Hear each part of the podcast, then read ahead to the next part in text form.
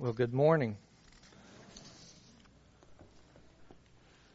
Be in prayer for Andrew this morning and the church at Union Baptist as they're ordaining two new pastors, Donnie Sanders being one of them, and Jeffrey Roberts being the other. So be in prayer for them. Um, I'm excited for both of them, and and we have got the fruit of much of Donnie's ministry over our years and how wonderful a deacon and a servant he's been, and now he is becoming an elder, and I'm sure he'll be wonderful at that as well. So be in prayer for them. That's where Andrew is, and he'll be back uh, next week. But over the next seven weeks, uh, like Andy said, we're going to be preaching on a series on anxiety. And this morning specifically, we're going to be looking at the Sermon on the Mount and, and what I titled the cure for anxiety. And this is a sermon preached by Jesus, and its ultimate point is to teach us how to think rightly in God's kingdom. So he often say, well, you heard it said, but I say to you, or he says, don't do this because that's what the pagans do, but do this instead. And so we're picking up here kind of in the, the middle of this sermon preached by Jesus. And in this particular section, he says, don't be anxious three times. And really, if you look at the verb context, he says, don't be anxious, stop being anxious, and don't start being anxious. And he repeats this phrase. Jesus teaches us to fear not more than any other command in the Bible. More than he taught on do not kill, do not steal, do not commit adultery. This is the, the main thing that he taught about because he knows our hearts. And if we look around our, our culture today and our current climate, anxiety, fear, mental illness, all these things are, are bubbling up in everybody's lives. And we all struggle with this at various degrees, don't we? And we all have struggled with this in various degrees. And, and Jesus, He knew that. He knew we were all going to struggle with this. And so anxiety is, in its definition, it's an uneasiness of mind or a fearful concern. And at its core is control. They're, they're, they're the uh, two sides of the same coin we try to control and or worry necessarily, worry, it assumes control over the uncontrollable. So when we have something we value in our lives, something we treasure in our lives, and it's being threatened by whatever, and we try to control that, and when we can't, we worry. And it bubbles up. And so we see this in all age ranges too. If we go over there in the children's ministry right now, my son probably brought a toy and he values that toy. And if somebody comes to try to steal that toy, he's going to get anxious and he's going to lash out in anger and try to protect that toy because he thinks he'll never get it back. Students worry about what to wear, what this person will think about us. We got to listen to this type of music, or if this happens, our whole lives will be ruined. As we get older, we worry about work and we worry about jobs and if we're going to lose our jobs and if we're going to make enough money to support our families. We worry about having a family. We worry about the family and on and on and on. As we get older, we worry about money. Did we have enough? Did we save enough? Are we going to have any left for our family? And then that sometimes we have these certain situations that happen. Certain heightened in the dangers of life. That's really what this last couple years have been, hasn't it? There's been a heightening to our anxiety. And COVID didn't cause any of us to fear. We were fearful before, but it has revealed our fears. Why do we worry? Why do we obsess to the point of anxiety over things? And we all think the easy answer is just point back to those things I mentioned. If those things were taken care of, I would have no anxiety. If there wasn't this mandate, I wouldn't worry. If that president or that governor or that whomever didn't say that, I wouldn't have anxiety. If my kids would just act right, I wouldn't have any anxiety. If my job just did this, and we think that's the easy answer, but in this passage, Jesus addressing the problem with anxiety, instructing us how to think rightly about it, he doesn't say that. He doesn't point to the uncertainties of life and, and say, if you fix this, it'll fix that. Rather, he points to something that is certain. And that is our Heavenly Father's care for us. See, anxiety can never be cured by getting more of what we already have. Anxiety can only be cured by the assurance that all of our needs are met by our King. Brothers and sisters, we have plenty of reasons to worry this morning. We have plenty of better reasons not to worry. And that's what we need to be focused on. In this section, the great physician with clinical precision, he's, he's going to diagnose our problem and he's going to then prescribe to us a care. And so first, on your outline, Jesus' diagnosis. What we treasure enslaves our hearts. What we treasure enslaves our heart. Jesus knows our heart. He's, he's the Word of God. He judges our thoughts. He judges our attitudes and our actions. And, and in this passage, he, he's teaching that, that anxiety can be traced to three factors. The first one is we st- we're storing treasures in the wrong place. Verse 19, he begins, Do not lay up for yourselves treasures on earth where moth and rust destroy and where thieves break in and steal, but lay up for yourselves treasures in heaven, where neither moth nor rust destroys, and where thieves do not break in and steal. See, we will treasure something. By treasure, Jesus is talking about what we value, what we prize, and, and God has created us to be value oriented, to be purpose motivated beings. And the reason why He did that is so that we would worship Him. And so everything we do and everything we say, it's always done in the pursuit of some type of treasure. And so treasures on earth, Jesus says, they can be labeled as things that can be taken away. Anything that can be taken away from us. So money, health, safety, dream marriage, success in business, our, how our children turn out, these, all these things are temporary. These are earthly things. These are the thorns, the, the cares of this world that, that seem to choke out the good seed that's inside us. And heavenly treasures, on the other hand, these things are things that you can take beyond the grave.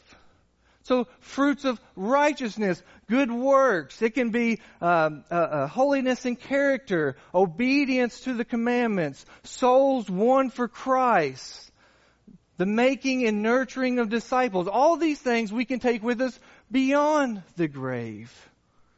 Now, none of these things we know save us. These are these are God's gifts to us that He He rewards in His grace.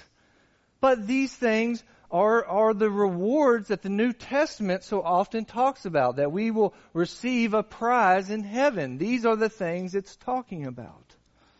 In our earthly treasures, all of them, money, health, safety, whatever, is to be used to serve our Father and to store these treasures in heaven. And so, again, God gives us these good gifts to serve Him and then He rewards us for the way in which we use these.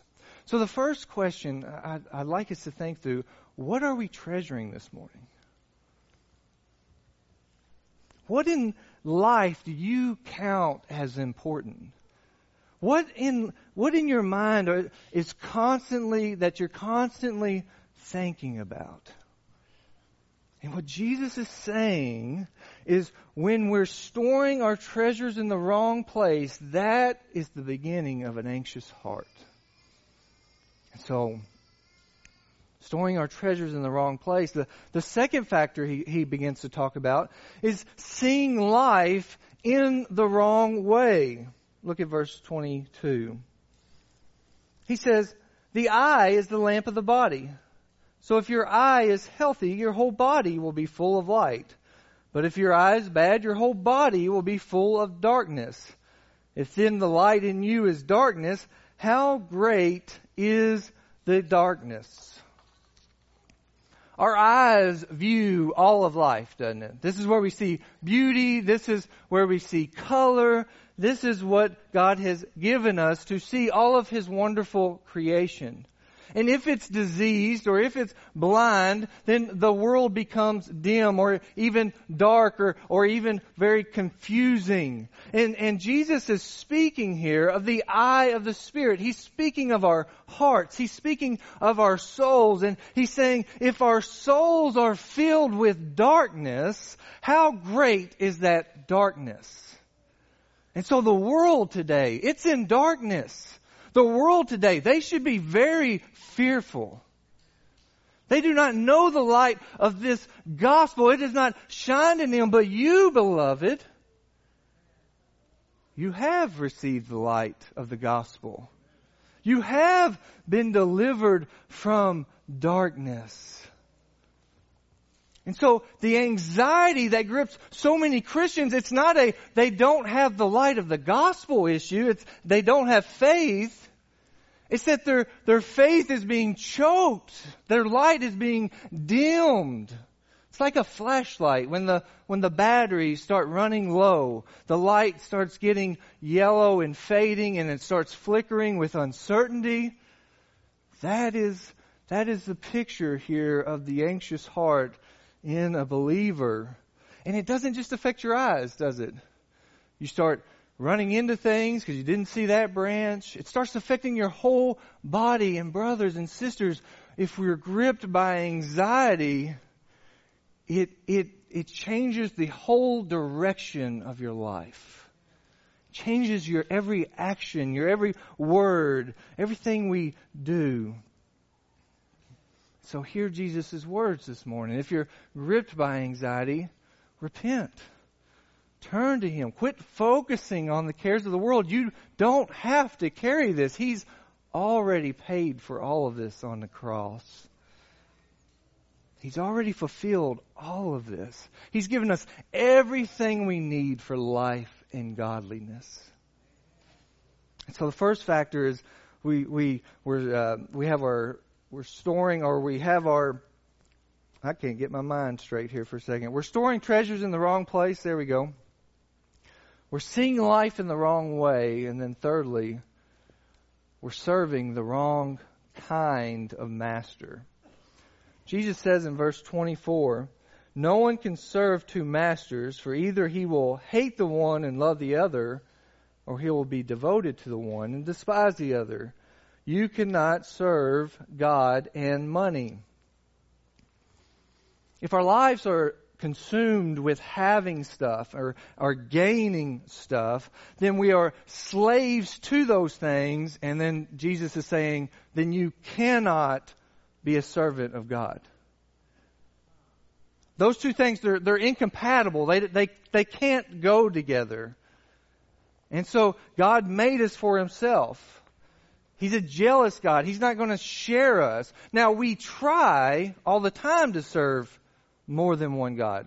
You know, we, we try to be slaves to our jobs. We try to be slaves to our, our families. We, we try to be slaves to our, our stuff. And what, so Jesus isn't saying you can't try to serve more than one God. We can and we do. He's saying that every time we do that, that's where tension and anxiety will be. Because again, God's not going to share us. He's a jealous God. And so he's saying, quit trying to serve these. You know, when we were unbelievers, we used to do this. Romans 125 tells us that we serve the, we worship the creature rather than the creator. And so when we get saved, we're being sanctified. Not all that has been removed. We still try to go back to our old ways, don't we? And Jesus is saying, we don't have to do that. He's saying, stop it. You, you don't belong to that world anymore. Put on the new self. Put away the old self. So now, instead of like the world, who they rip all their possessions, they hold on to them like this. They have to protect them. They have to worry about them. As a Christian, we're living our lives like this. God, use my money to further glorify you. God, use my children to further glorify you. God, use my house to, so that I can be hospitable to uh, the stranger. And so our treasures are never the issue. They're, they're morally neutral. You know, money isn't sin. It's morally neutral. The love of money is a sin. Possessions in and of themselves are not sin. When we love those possessions, they, they are. And so Jesus is saying, live with your hands like this. And so every time we go to the doctor, they begin by asking us a set of questions, don't they? So that they can make their diagnosis. And that's exactly what Jesus is doing here. He's got his own set of questions. Where's your treasure? What's your spiritual vision focused on? Who's your master? What we treasure enslaves our hearts. It controls us. So Colossians 3 tells us and set your minds on things above, not on the things that are on earth, for you have died, and your life is hidden with Christ in God. So this is Jesus' diagnosis. And then next, he's going to give us a prescription. And that is to live in daily dependence on God.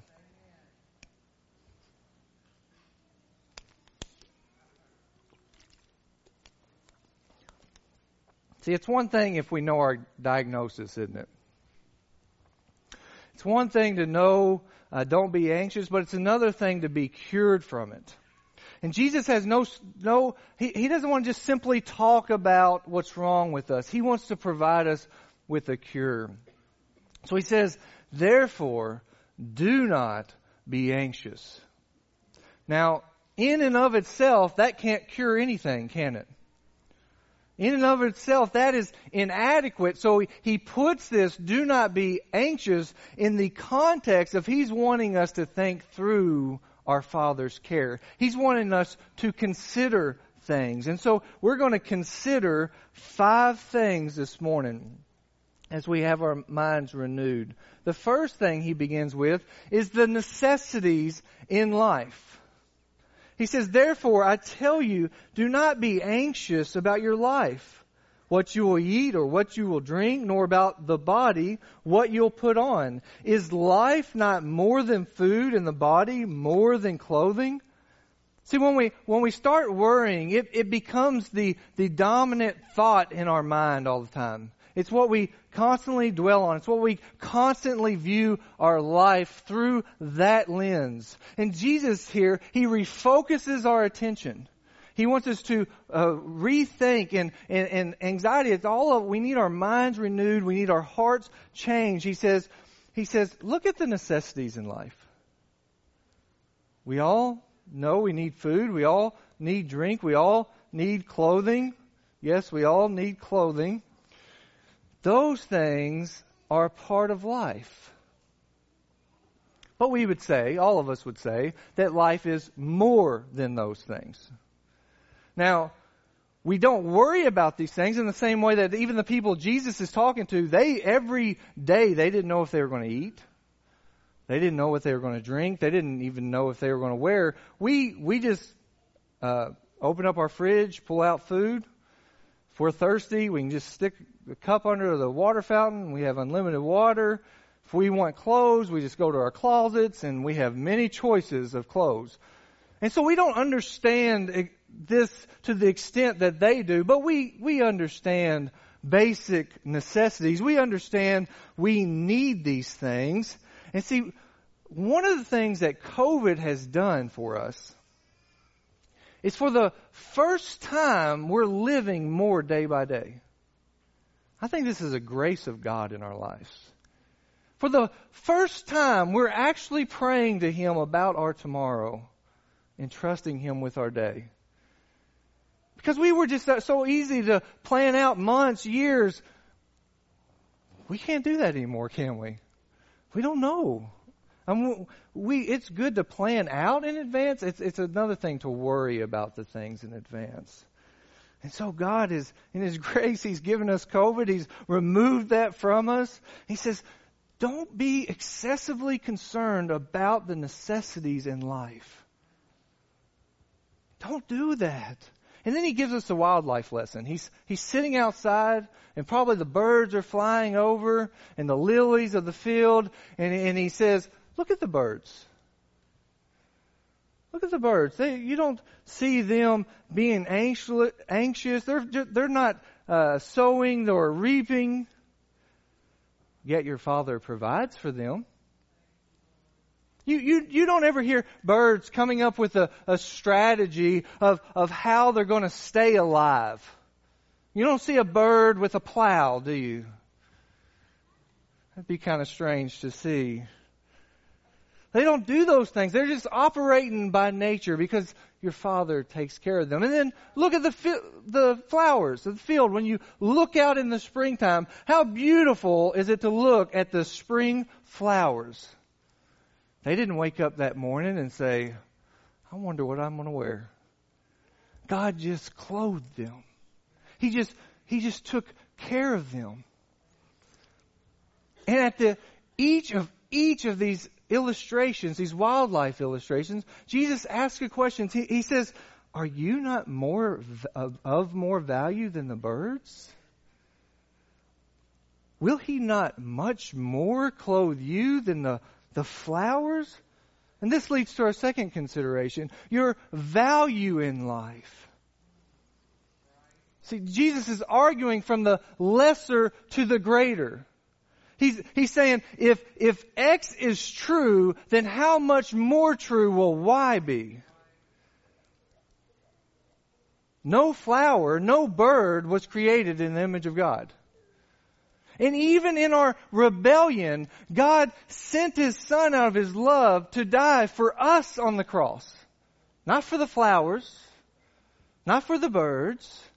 He's right now preparing for us a place in heaven. He adopted us into His family. If He sustains the life of a bird, how much more will he sustain your life? Romans 8:32 says, "He who did not spare his own son but gave him up for us all, how will he not also with him graciously give us all things?" He provided our greatest need, he will provide our basic needs. And he does this to, to free us from anxiety. So we don't have to dwell on those things, that we can be free to dwell on him day by day. So let us consider our value as the Lord provides all of our needs. And then third, he says, consider the span of life. He says, who of you by worrying can add a single hour to his span of life? And the obvious answer here is no one can. Matter of fact, at, at best, we can shorten our lives as worry is connected to all kinds of circulation issues and heart issues and things like that. At, at best, we can shorten our lives, but none of us can add to our lives where our lives are in the Father's hands. He created us in our mother's womb. He keeps us to our last breath. And Job 14 would even tell us that our days are determined and the numbers of his months. He's speaking of man is with you, God, and you have appointed his limits that he cannot pass. We can't add a single hour to our life.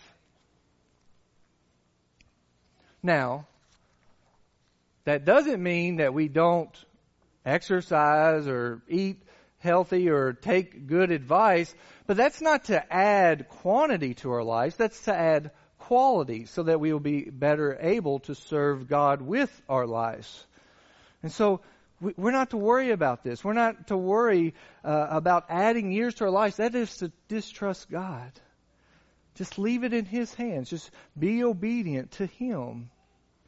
And that's why I think Moses' prayer is so timely. Teach us in, in Psalm 90, teach us to number our days. Align my will with your will, O Lord. Teach us how to think rightly about our lives and about our deaths. And then, so after we consider our span of life, he says, consider your good measure in life. Verse 33. But seek first his kingdom, the kingdom of God, and his righteousness, and all these things will be added to you. Seek first his kingdom. That's first. That's the most important. And then, like an afterthought, he says, Your Father knows you need all those things, and all these other things will be added to you. In this phrase, all these other things will be added to you. It was a, it was a, a, an ancient phrase. It was a custom of where buyers and sellers used to buy things at the market and sell things at the market. And what would happen is, as a, as a buyer would come to the seller to buy something, the seller, if he was a good and wise seller, he would give him the amount he wanted and then an extra scoop on top. And then that, that, that buyer would leave and he would say, Man, that seller was so good. I'm only going to buy from him. He was such a good seller. That's the, that's the phrase Jesus uses in this section. He, he says, seek first the kingdom, his, his righteousness. He not only will provide everything you need, He's going to give you a little extra on top. He's going to give you overflowing things so that you keep coming back to Him, that you know that all your needs are, are stored up with Him. You'll be taken care of. You'll be given extra too. So don't be so full of anxiety. See my Father's care for you. And then finally, He says, consider the grace for life closes this section with, therefore, do not be anxious. And, and this is the verb phrase that's actually saying, don't start being anxious about tomorrow. For tomorrow will be anxious for itself.